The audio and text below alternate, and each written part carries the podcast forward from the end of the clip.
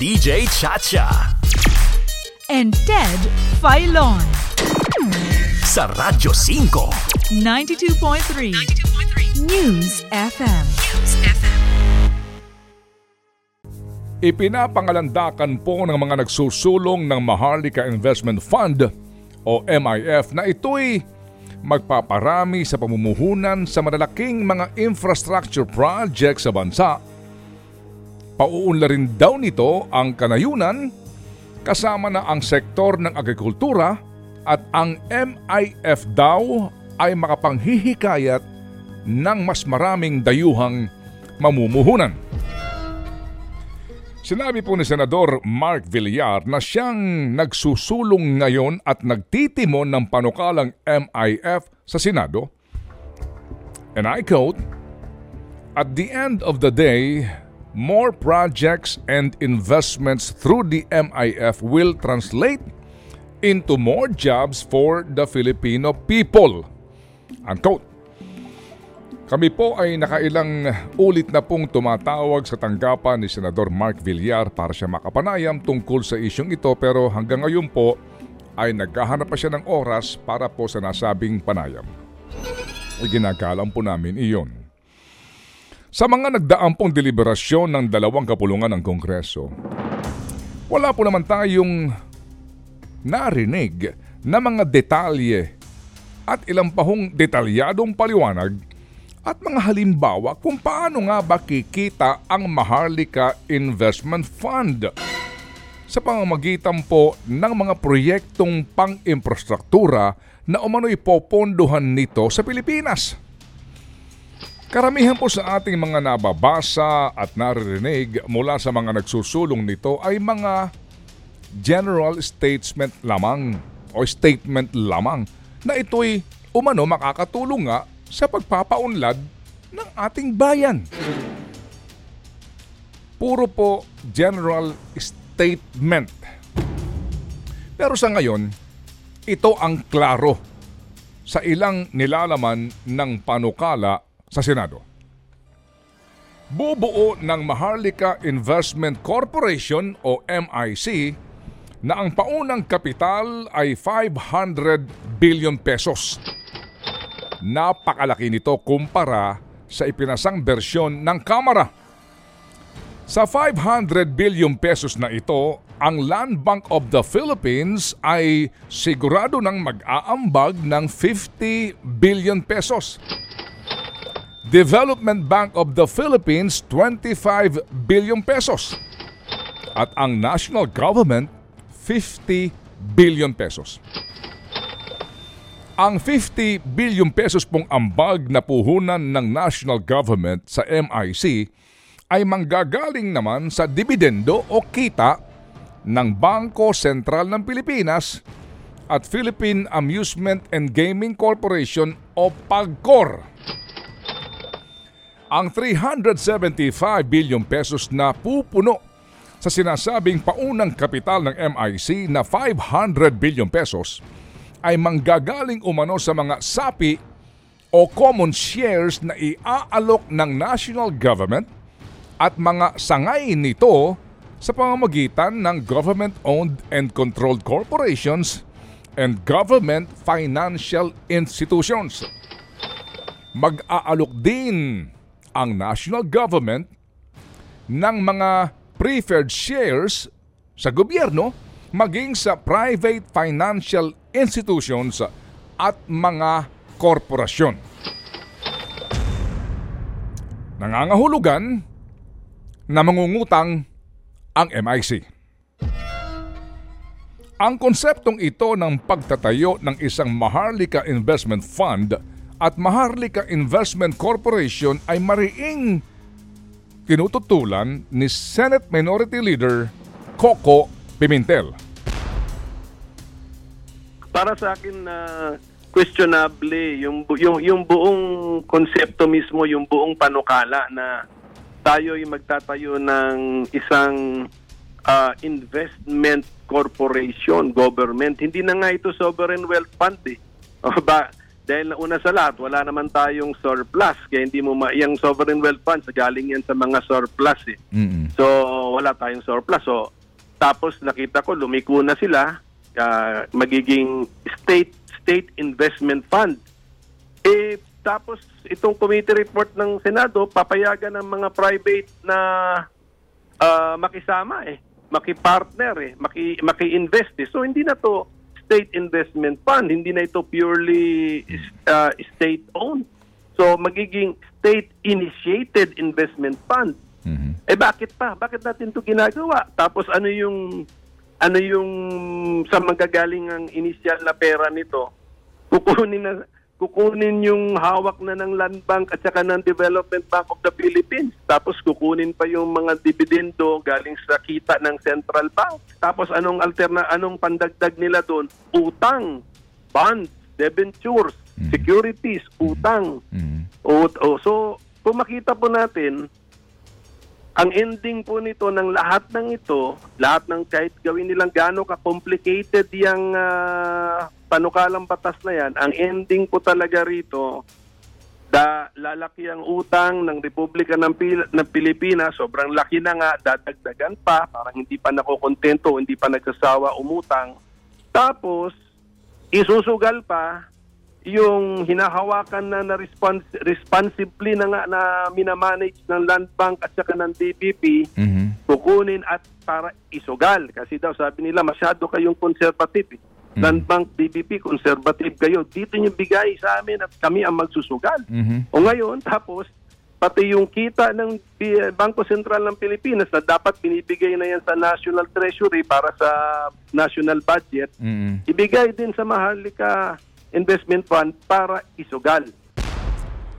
Sa mga nagdaampong pagdinig sa dalawang kapulungan ng Kongreso tungkol sa panukalang ito, nagpahayag din po ng pagkabahala ang Foundation for Economic Freedom na kinabibilangan ni dating Bangko Sentral ng Pilipinas Deputy Governor Diwa Gonigundo sa pakikialam nga ng gobyerno sa pamamalakad ng Bangko Sentral ng Pilipinas.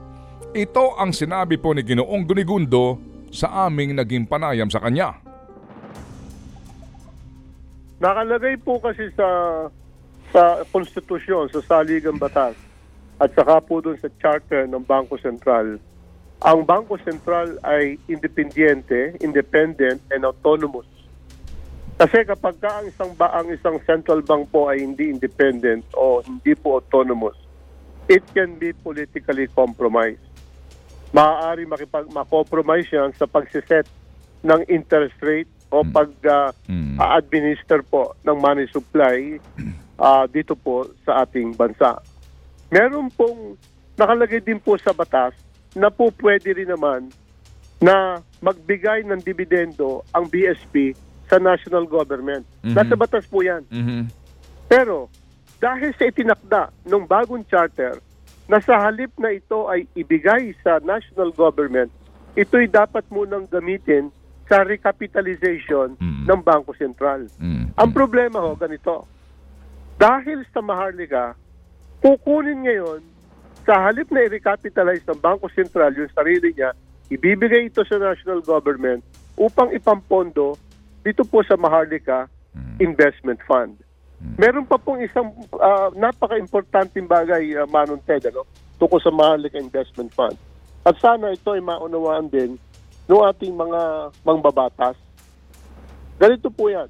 Sa ating pong pamahalaan, ang ating pong budgeting system ay one single fund concept.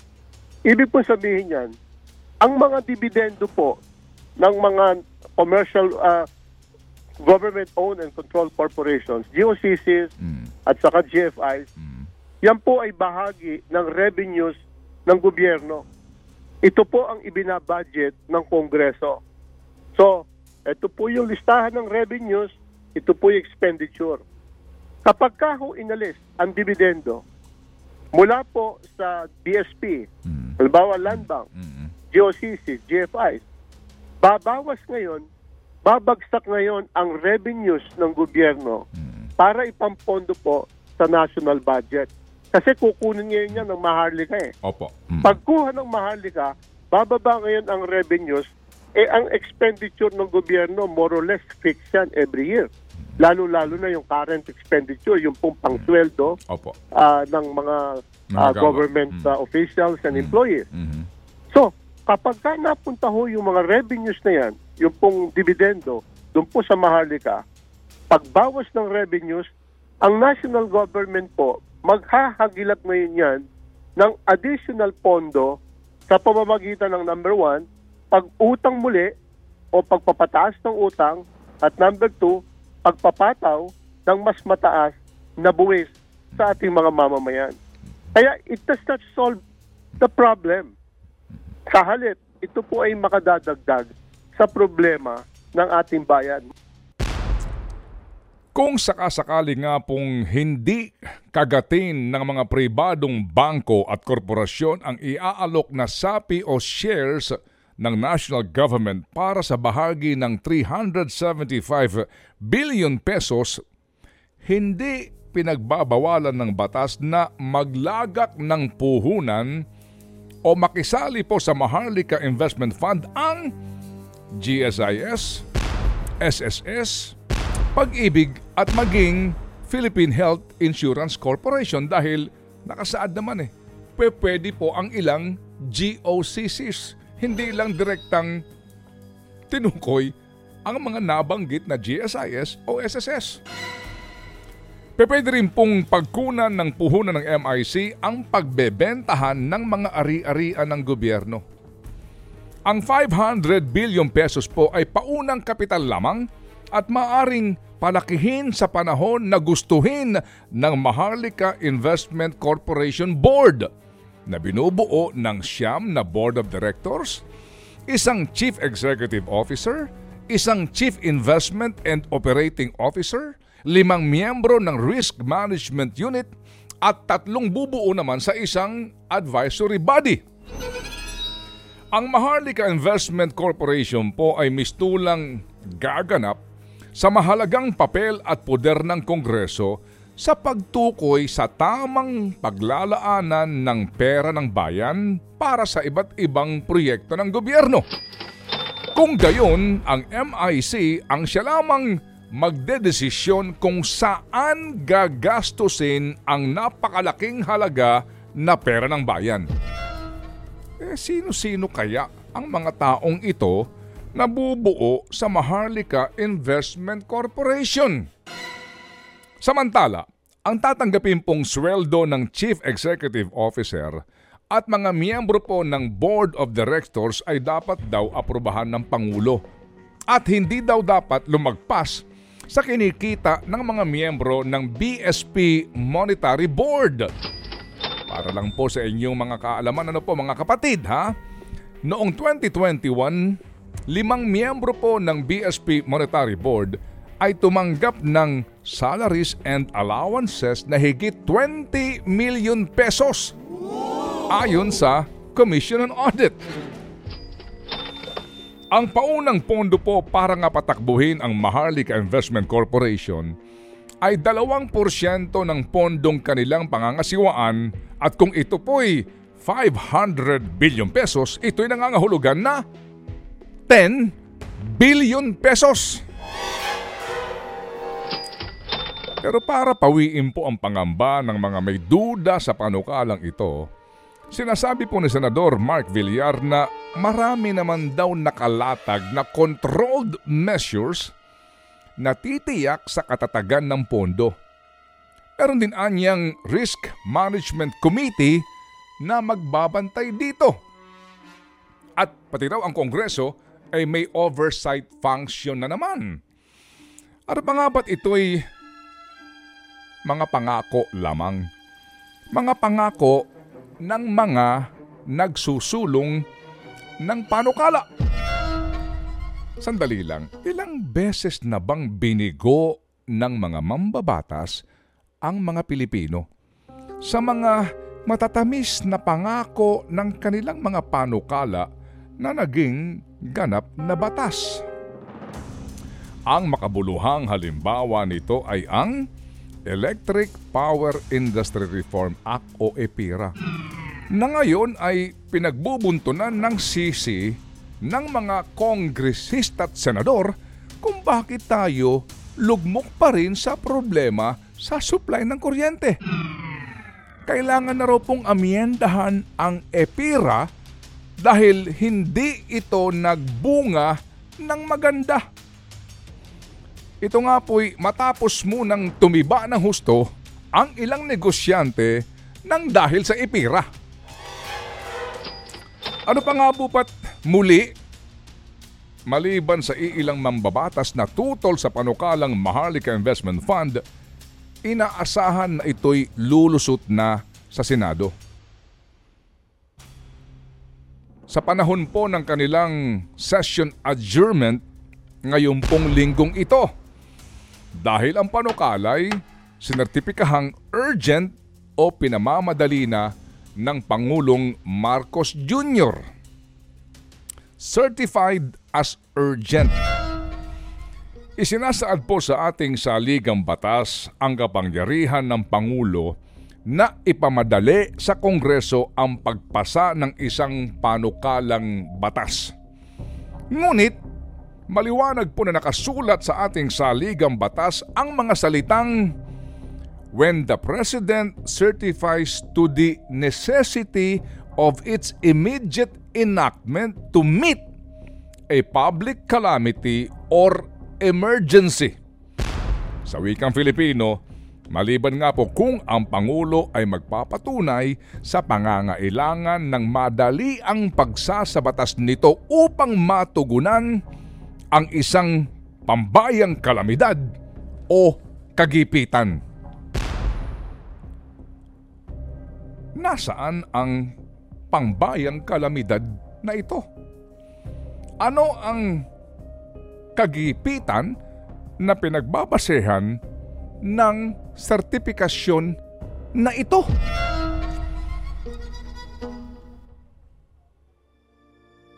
Malinaw. Klaro ang ipinupunto ng mga tumututol sa panukalang ito. Ang hindi malinaw ay kung papaano magbebenepisyo ang mga Pilipino sa panukalang batas na ito. Eh bakit sila nagmamadali?